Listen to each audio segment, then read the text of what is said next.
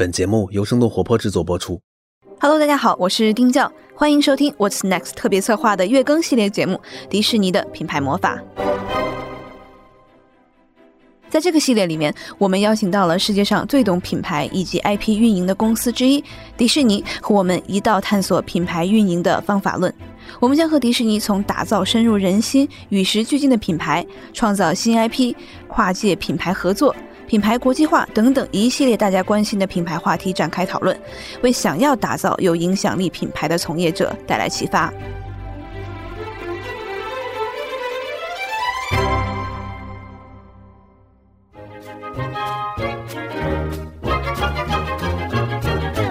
我们是其实是从小进化在这个米奇的形象当中长大的，呃，永远那么正向而且有活力，看到他就会觉得无忧而且单纯。珍贵的记忆。第一个概念是它的童真，这个东西是我们一定要保持的。从小看着米奇的动画片长大，本土的就传统的文化中的这种拟人化的精神，跟呃米奇的这种生命感进行结合，然后让他们一起共同面对未来，然后向未来去蔓延和生长。它可以在他身内不断的发散出来，直到影响喜欢他的每一个人，去不断的保有一个好奇心吧。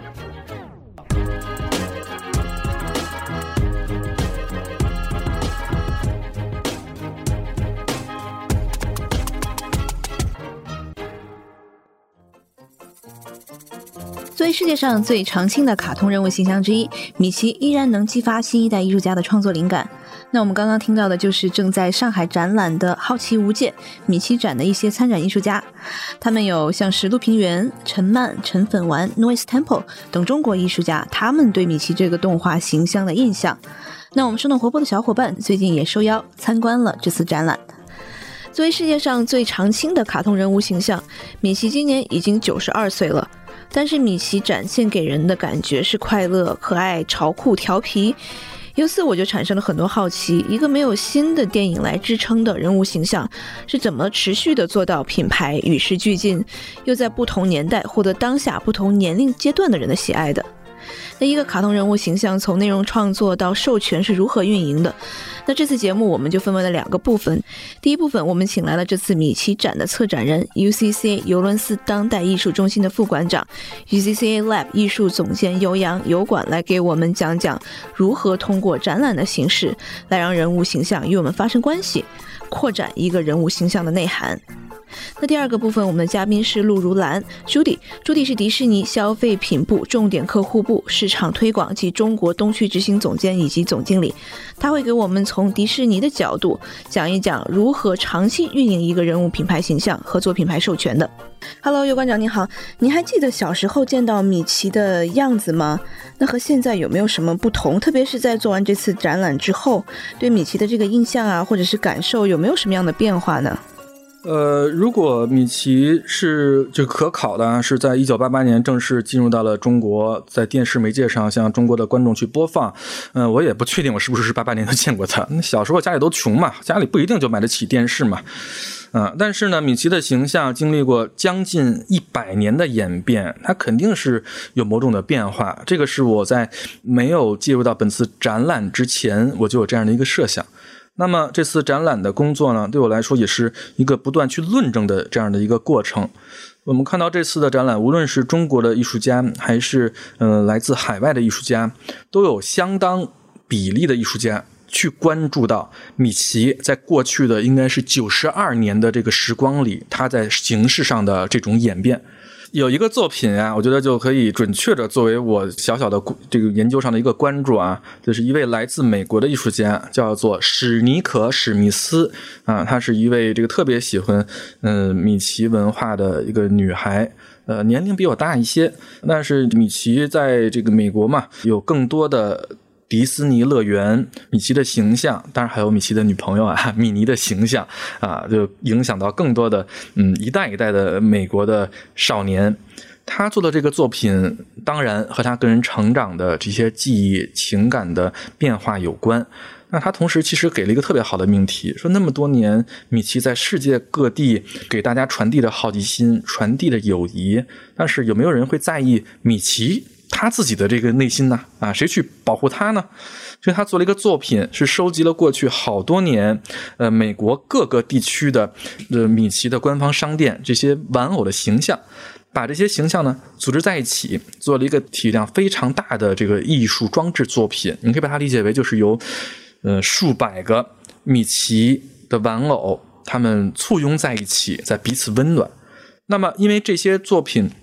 它每一个个体的来源来自不同的时期、不同的地区，所以我们在这个作品里可以清晰、明显的看到米奇这个造型，仅在玩偶啊这样一种媒介形式上的一个演变。呃，我印象特别清楚的是，像早些年间，呃，官方发售的米奇，它的。嘴好像更尖一些，我今儿还拿尺子偷偷量过，在不同时期，米奇微笑起来，他的这个笑容这个尺寸 和这个脸的比例也不大一样，啊，甚至大家仔细观察的时候，仅在这个米奇他的两个耳朵的这个造型上，嗯，其实也有微妙的变化。啊，所以仅仅是把米奇作为一个，嗯，贯穿了过去九十三年的一个图像志研究的话，我觉得都有很多的地方值得我们去探索的。呃，我们的这个展览呢，将在中国的四地进行巡回展出。呃，从策展人的角度来说，我是期待在每一站啊，呃，参展的艺术家都会逐渐的变多，所以这样每一站都有一些新的艺术家来加入我们，都有一些新的艺术作品可以面对我们的观众。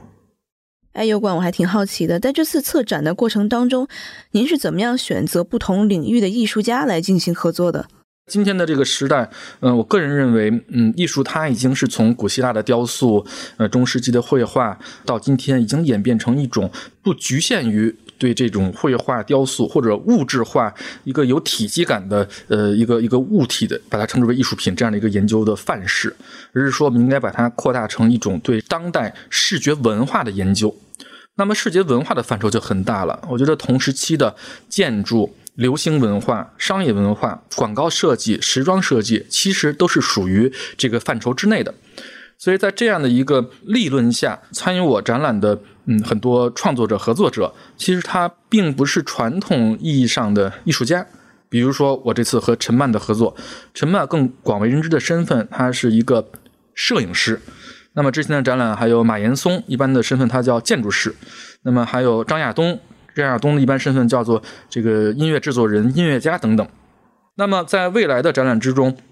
我也在邀请一些其他的文化领域之中的这种创作者来去参与到合作。所以未来我觉得在这个展览内容的层次上，它所体现的这种文化维度上，应该可能会还会更丰富一些。我刚刚其实蛮好奇的，这个音乐跟米奇的合作是怎么样一种展现形态呢？因为我们自己本身也是播客公司，以主要还是以声音这种形式来呈现我们的内容的。能不能您跟我们大概介绍一下，跟张亚东包括这个 Noise Temple 他们这样的一个创作是什么样子的？呃，郑亚东之前和我合作的项目呢，嗯，也是我邀请他来去和其他领域的这个建筑师和艺术家进行合作。那么就是一个展览空间里会呈现最起码三种感官维度的线索：声音的线索、视觉的线索，以及身体与空间关系之间的线索。Noise Temple 呢，这次在作品里，嗯，他还是对米奇的文化呀做了。相当的研究，我们知道米奇从一九二八年啊创立这个形象以来，你还记得米奇第一次他出现的形象是什么样子吗？嗯，蒸汽船那个上面是吧？嗯，给一个官方的中文的话叫做“威力号”汽船啊，是这样的一个影片。这个影片可厉害了，因为它不仅仅是这个代表着米奇形象的诞生，其实它在电影史上这也是全世界范围第一部黑白有声。动画影片，所以它在电影史上也是一个里程碑一样的存在。那么，在米奇首次亮相的这样的一个一一个节目、一个动画影片里啊，其实米奇就给了他一个人设，对吧？他是带着勇气、好奇啊，他也是结合当时比较新的一个技术嘛，这个蒸汽船就开始去周游世界了。那么，米奇的下一个人设的形象，就和我们刚才的这个话题啊，音乐就有关系了。米奇的随后的一个形象啊，很重要的一个形象就是米奇作为音乐家。如果我们去关注米奇在很多的这个内容题材里，无论是动画片、卡通，还是他去走入到一个新的地区的时候，他有很多跟音乐相关的形象。有的时候，米奇他是一个钢琴演奏家，他会弹吉他，他会拉小提琴，他也会做指挥。啊，这个其实有兴趣的听众朋友们都可以去观察一下。所以在这次展览的处理之中，我也是把米奇与音乐的关系作为一条引线来去来去，也不能说展现吧，来藏在其中的。因为我一直相信米奇的展览，它无论是在上海、北京还是成都举办，一定会大受欢迎，而且来的观众一定是来自不同的年龄群体、不同的职业属性，大家都是带着自己好奇心来去和米奇重新建立一种关系。那么，因为大家的这个兴趣点不一样，可能有的人更自己本身就是从事音乐相关的工作，或者他就是一个音乐的爱好者，那么没准他就可以从这个展览之中去感受到策展团队和艺术家去埋的这条音乐的线索。所以，按照这个逻辑，米奇还有好多无限的人设，我们在展览里都埋下了。具体说到 Noise Temple，他也关注到了呃米奇他长期以来的这个音乐相关的人设，所以在他的作品里啊。米奇承担了三种任务，第一个任务是米奇化身成了电子音乐人，来去向大家去播放音乐，甚至米奇展现出了一个姿态，他想邀请观众一起在舞池里去共舞。随着共舞的展开，米奇又通过他经典的视觉形象，米奇视觉形象有很多种啊，其中一个最经典的。就是米奇和三个圆圈的关系。米奇的三个圆圈就是它的头部。今天我们可能看到三个圆圈按照某种特定的比例尺寸和这个位置关系，我们都会联想到米奇，对吧？它变成了一个有普世意义的这种视觉经验嘛。三个圆圈的这个故事，在 Noise Temple 的作品里又成了一个和电子音乐相辅相成的一个 VJ，我们叫这个视觉创作、多媒体视觉创作的有这样的一个关联。第三个层面呢，就是我们在这个展览之中啊，有其他的艺术家的作品，它是可以帮助观众瞬间转化成米奇的形象。那么，当你带着其他艺术家的作品被转化成了某种意味上的米奇的形象的时候，走入了我们的 Noise Temple，它所呈现的多媒体空间的时候，嗯，那么对另外的观众来说，有可能发现你随着米奇被他的音乐打动，被他的视觉打动，翩翩起舞的时候，你发现身边就是一个米奇。所以，他我觉得米奇在其中是化身成了呃三种的这个身份来去伴随着观众，这个我觉得特别好。因为我一直觉得今天的美术馆，它和四五十年前的这些美术馆，比如像美国我们说什么 MoMA 美术馆啊、古根海姆，这个完全是不一样的。当时的这些美术馆，它是代表了一些这个有钱人的趣味啊，买一些很贵的作品，告诉没有钱买作品的人嘛，说这就是最好的艺术，你来学习吧。对，它是有点像这以前的我们说这个庙堂啊、圣殿呀，去从从高处往低处传递一些信息。但是今天中国是处在一个每个人都有自信的一个大时代，我觉得美术馆有点像一个属于城市的一个文化舞台。它其实是通过艺术创作，通过策展人的工作，这个展览空间整个的这种设计，来去邀请观众来去上演自己的剧目。所以我觉得艺术家陆平原结合了米奇形象和葫芦啊，当然它背后有两个这个文化线索这样一个交融，这样的一个作品，它也是在从某种角度去鼓励着观众继续在创作。所以一方面我们看到他在嗯小红书这样的平台上还有很高的一个曝光度，但另一方面我觉得他进一步去实施了今天的美术馆策展人艺术家我们想和观众形成的一种关系。然后迪斯尼的同事说，其实也正想在向你们发出邀请。我们也说，我们也正想向你来去沟通这个事情。我们看有没有一个机会，大家一起把我们几代人的一个老朋友请到中国啊，并且让他和中国本地的艺术系统发生关联，进行一些再创作。同时，米奇可以带着他之前的这个两次展览，这些海外的艺术家朋友们一起来到中国。我们想有一些这种东西文化交融的这种意味，有一些这个。想去看看这个米奇自己的好奇心、创作力，他想不想看看今天中国艺术家在干什么？想不想看看今天我们这个中中国的这种大城市年轻人是如何看待他的？所以这也是一个双向的过程吧。那和尤馆长聊完，下面我又和朱莉聊了聊迪士尼如何长线的运营一个人物形象系列和做品牌授权的。那迪士尼在内部把 IP 分成了不同的品类，比如说米奇和他的朋友们，漫威星球大战，那它就是一种 franchise，也就是人物故事形象系列。那去年的电影像是心灵奇旅 Soul，它就是一个单独的 IP。那在 IP 成长成为系列之前，迪士尼不会做长线的运营的投入。那与之相反，如果是人物故事形象系列的话，迪士尼会持续不断的投入新的内容，让它更加的与时俱进，更加受到消费者的喜爱，从而呢创造更大的商业价值。我是 Judy，今天非常高兴有机会跟大家来分享关于迪士尼授权商品的一些方方面面。那第一个问题就想请问一下朱迪，那迪士尼在不同的人物形象上面是采取什么样不同策略的？对于没有新的电影推出来的米奇这样的人物形象，迪士尼是如何做到与时俱进的运营这样的形象的？那目前来说，在国内啊，米奇虽然没有大的动画片，我们仍然通过线上线下的活动以及创意的授权商品，让米奇这个角色进入到我们的日常生活，产生丰厚的情感连接。所以要有共鸣的话，首先它要进入到你的生活，让大家觉得你是我生活的一部分，你是我快乐的一部分。那这样子的话，它就会比较有长青的这样的一个生命力了。我们公司每一个人物形象大会都有一个呃自己的一个人设。那总体来说，华特迪士尼老先生在开启公司的时候，他开始这个呃创造这些人物形象的时候，就一直说 curiosity 就是好奇。那好奇心是让你不断的探索新的东西，呃，不断的有新的呃见解在你新的生活中。因为很多东西都是无界的，呃，我们并不是说我设定了这样的一个人设，或者是设定了这样的一个主题，它一直是这样子。那不断通过探索，你就会有新的与时俱进的。呃，见解来丰富到这个人物形象。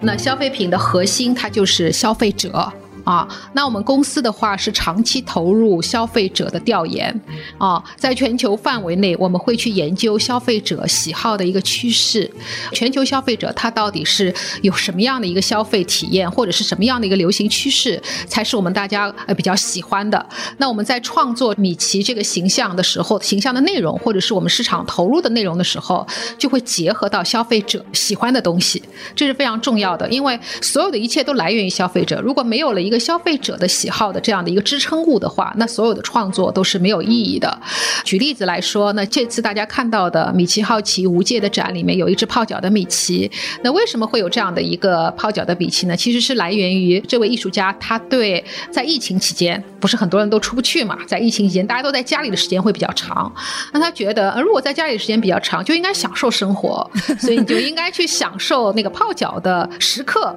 或者是一边看电视一边泡脚，这个享受。受生活的这个时刻，那米奇作为我们的一员，他应该也有这样的一个时刻，也是很享受的这样的一个时刻。那为什么他不能一边泡脚一边看电视呢？那这样的话可以拉近跟消费者的这样的一个互动哦，消费者会觉得他不是高高在上的，他就是我身边的这样的一个小人物。那这样的话会比较容易引起共鸣。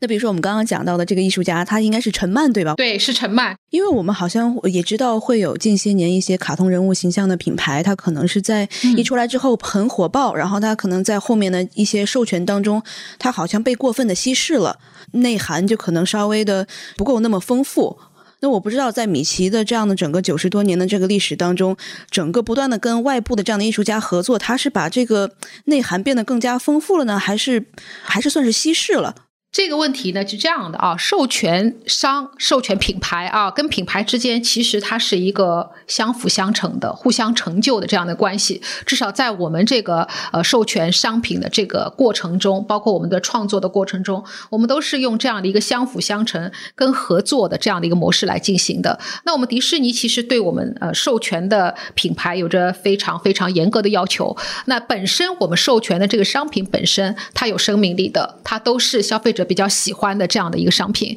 那通过跟授权商品的合作的话，是呃强强加力，就是说使这个商品更富有话题性，更富有回忆性，更富有一个美好的情感。总之的话，我们是用一加一大于二这样的一个逻辑来做我们的授权商品。所以在我们嗯中国发展，包括是世界发展的这个这么多年的这个授权的业务里面，我们是互相成就的。比方说，在中国啊，我们有跟六百多个合作伙伴一起工作来做这个授权商品，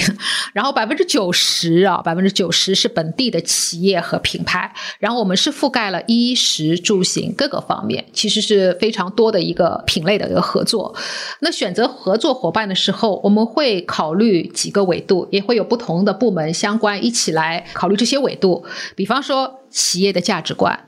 啊，这个非常重要，因为迪士尼是一家带来快乐的公司，是用心娱乐的公司，所以这个企业的价值观必须跟我们是一致的。另外，非常重要的是产品开发和设计的能力啊。如果说呃，你只是把我们的图贴上去，或者是你只是把我们的东西贴上去的话，那个产品本身的生命力就不够强。所以，它要具备这个和我们一起讲创意的故事，通过产品的设计讲故事。所以，对对方的这样的一个开发设计能力，我们是有着非常高的一个要求的。还有一个是营销跟销售渠道的能力。因为如果你的产品非常的好，但是你没有渠道去销售，或者是你本身的渠道受阻的话，那也到不了消费者这里。所以说，我们对这个渠道的销售能力，线上线下都是会考核。还有一个就是稳健的财务状况啊，大家都知道，很多公司的财务状况如果出现了问题，那你再有好的创意，再有好的营销，它都是没有用的。我们在选择合作伙伴考虑的维度上，那这样的话就会保证到我们的这样的一个质量。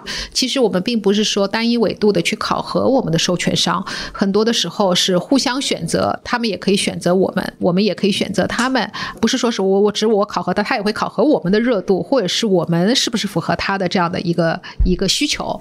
另外一个最重要的是，我们中国的市场其实是全世界最复杂的一个市场。嗯，我曾经有一个很好的朋友，很好的老板，他跟我说。过，如果说你能够做好中国的市场，你一定能做好世界的市场。然后我们有这么多的地域，日新月异，大且复杂。但是我们公司一直秉着学习和了解，我们不断的学习，不断的了解，与时俱进。我们在上海、北京、成都、广州、深圳都有办公室，就是为了更好的了解当地的市场和消费者，选择更好的合作伙伴，啊，来带给大家更好的商品。刚您讲的中国的市场非常复杂哈，因为地域不一样嘛，然后大家可能对消费品牌的这样的一个需求，或者是它的好奇的点，它也不太一样。对，我不知道有没有看到一些这种趋势啊什么的，就给我们举几个例子。我举个例子啊，在东区，我们通常说的东区，我们说的时尚行业的办事处为主的这样的一个很多的品牌都会在上海设有它的办事处啊。那在这样的话，那大东区的这个东区的这个呃大部分的授权商品，它就是多数是来自于我们的时尚行。业，包括它东区也是离我们杭州比较近嘛，所以说也是滋生了很多的互联网的品牌，在东区会比较多，所以时尚互联网的品牌、美妆的品牌在东区就会比较丰富啊，包括一些国际的品牌在上海的办事处，所以说国际的品牌跟东区的同事的交流也会非常的多，所以整个大东区的话，它是承接着这样的一个业务模式。那如果说到南区的话，它其实是比较多的玩具的呃厂商在南区，所以在南区的话，我们的玩具类的呃授权商就会比较多。啊，如果再说到北区的话，其实我们的电子产品啊，很多的总部都在北区，所以说它在品类上会有一些不一样的地方。那另外来说，就是消费者会不一样啊，比方说，呃，在北区的消费者，他的消费习惯，包括他的觉得的流行的这个文化、流行的这个符号，跟南区、跟东区都会有一些些的不一样。所以呢，这个要根据自己的这样的一个呃，在不同区域的授权商，或者是呃，在不同城市的授权商的。消费者的一些喜好度，我们来做一些调整。同样，可能是一个米奇的图稿，可能在北京的呃客户的运用，跟在东区的客户的运用，可能是两本完全不一样的图稿。啊，有怀旧的，啊，有非常啊时髦的，啊，都比方说怀旧的，我们会用八零年代的复古米奇来做。那比较时髦的，目前比较流行的，我们也会用呃这种金属感的米奇，都会有不同的图稿来符合各种不同的需求。然后这个会不会有一些冲突呢？有没有这样的一些这个？过去的经验，我们会有一个就是战略部门。那战略部门的话，会把我们的所有的品类，包括客户，都会做这样的一个地图分布。所以我们在各种价位、各种系列里面都会做好这个布局，所以大家不互相打架，大家也是呃相处相处的也很好，所以能够使米奇能够成为一个呃零到一百岁吧，不夸张的说都喜欢的这样的一个人物形象。然后它的产品是非常非常丰富的，覆盖到方方面面的。迪士尼的团队中有一个非常大的一个矩阵，其实就是我们的创意团队。那我们的创意团队，亚太的创意团队的总部门也在上海。那我们整个的创意团队有非常多的同事，那他们创造出了各种不一样的呃米奇的形象或者是故事的一个方向，来满足到我们的各大消费品的需求。我们会有非常多的呃创意团队，非常多的创意的组别来跟我们做近乎属月这样的一个创意的图稿。比如说在我。我们的粤，我们用的是呃吃，因为粤广东有非常多的小食，所以我们整本的图稿都是用了很多吃的灵感来做整个的这个图稿的设计。那比方说在北京，我们用的是比较偏京味儿的那种，带着我们的呃很多的就是官帽的这样的一个米奇来做这样的一个形象。那包括在上海，我们用的是穿旗袍的，带着牡丹花的这样的比较复古的这样的一个米奇。那蜀我们用的就是变脸的这样一个形象，做了风格不一样的图稿，然后来满足到各个风格不一样的这样的一个客户、跟消费者、跟授权商的需求。哎，我想要问一下，有没有可能是跟一些这个国内的品牌，然后一开始可能大家两方面都觉得还谈的不错，但是后面其实这个效果并不如人意。在做授权的时候，它会有一个互相的一个适应，就是你了解我，我了解你的这样一个过程像我们这个谈恋爱一样。对对，谈恋爱一样，可能就过不到一块儿去的这样的情况也是有的。一般的情况主要是发生在两个，一个是渠道，就是当我的商品做出来是非常美好的，但是其实我的售卖渠道发生了问题。我举个例子啊，我们比方说做了一些授权商品，那去年因为疫情嘛，比方说它是以线下的这样的一个渠道为主的，那因为疫情的问题，整个的线下。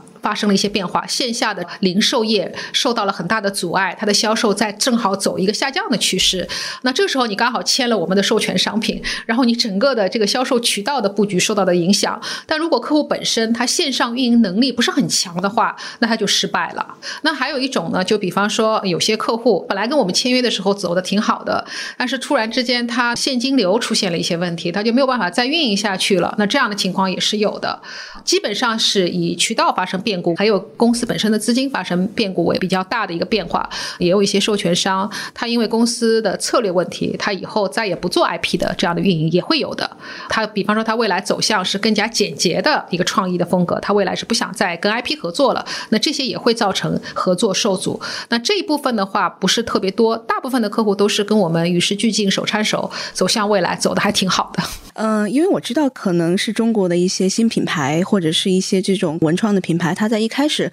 先收一些授权费，然后我们后面这个你到底怎么用我们的这样的一个品牌，我就不太关心了。但我好像刚才听到您讲的，其实是不管是在渠道上面啊，还是后续的可能在财务上面，我们还是可能会这个手挽手的继续往前走的。我们其实对我们授权商的业务是比较关注的，而不是说我收取了一笔费用之后，你怎么着跟我就没有关系了，不是这样子的。一般来说，跟授权商的合作的话，会年头会大家有一个目标，你要完成这样的一个授权金，那你要完成多少的产品的开发啊？然后你的渠道销售大概要到什么样的一个水平？然后你售罄好跟不好，我们都是会非常关注的。所以说，整个这个授权服务的这个过程中，我们是互相相辅相成吧。也就是说，因为我的授权。商会告诉我很多新的东西，有可能我坐在办公室并不了解的一些东西，渠道可能发生了一些变化，消费者的喜好发生了一些变化，这样的话，你的设计要做一些改变，然后我们也会在上海的本部来做这样的一个调整。嗯，明白明白，就还是比较这种深入的合作，并不是好像你拿了我的这样的一个品牌，你就可以随便去运营了，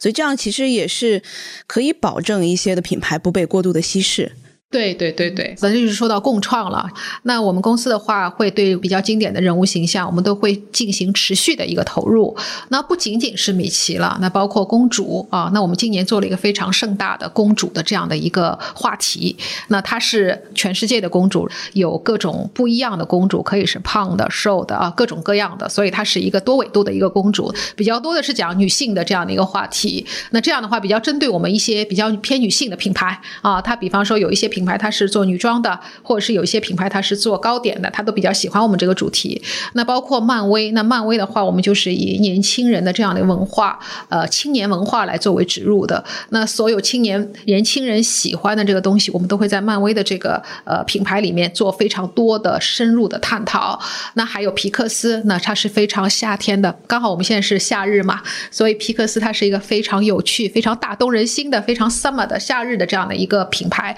那么也会在这个中间做非常多的内容，这个完全是跟我们自己品牌的人设，包括跟我们呃时间点、季节点都会有符合的这样的一个分不同时段来推出我们人物形象的这样的一个市场推广。那另外来说，说到共创的话，就用米奇来举例子吧。中国现在年轻人对中国非常骄傲啊，我们国潮非常骄傲，年轻人对东方西方文化的结合比较有兴趣，比较有不一样的见解。那所以我们就共创了这个功夫米奇系列。那米奇他本身突然穿起了黄袍，然后突然打起了鹤拳虎拳，所以就变成了非常的不一样，非常有中国特点。功夫米奇就是比较符合现在年轻人的审美。那个米奇不仅仅是一只可爱的米老鼠，它也是承载着我们自己文化精髓的这样的一个米老鼠。那整个的我们的这一个创意的产品的售罄非常非常的好，然后也是受到了非常多年轻人的欢迎。所以说，我们整个的授权要成功的话，其中呃离不开公司对整个人物形象的布局，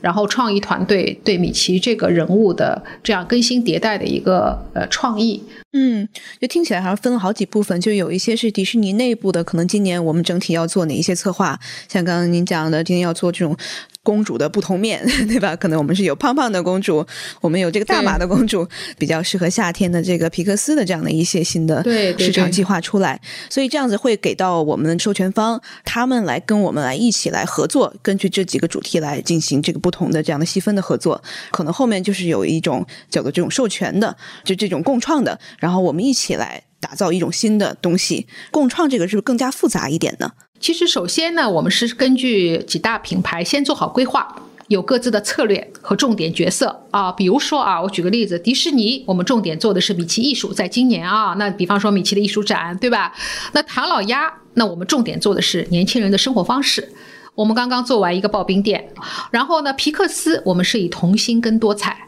啊，脑洞大开为方向。那漫威呢，着重是更酷、更潮的一个生活方式。比如说，呃，有滑板、篮球、街舞、电竞，对吧？那么根据不同的策略，首先你就把人群已经区分开了，对吧？人群区分开之后，你再来聊市场的营销，再来聊 IP 的授权，那这样的话就比较清楚了。你先做好公司的这个品牌的一个规划，然后再下沉到市场推广，再下沉到 IP 的授权，整个是相辅相成、互相结合的。您刚刚讲的，我们最终的这个产品是需要有价值的，对。然后除了我们可能这个对方的这个被授权方，他可能自己在运营方面、财务方面或者创意方面需要比较优秀之外，那我们怎么样衡量最后的这个我们的成效是优秀的呢？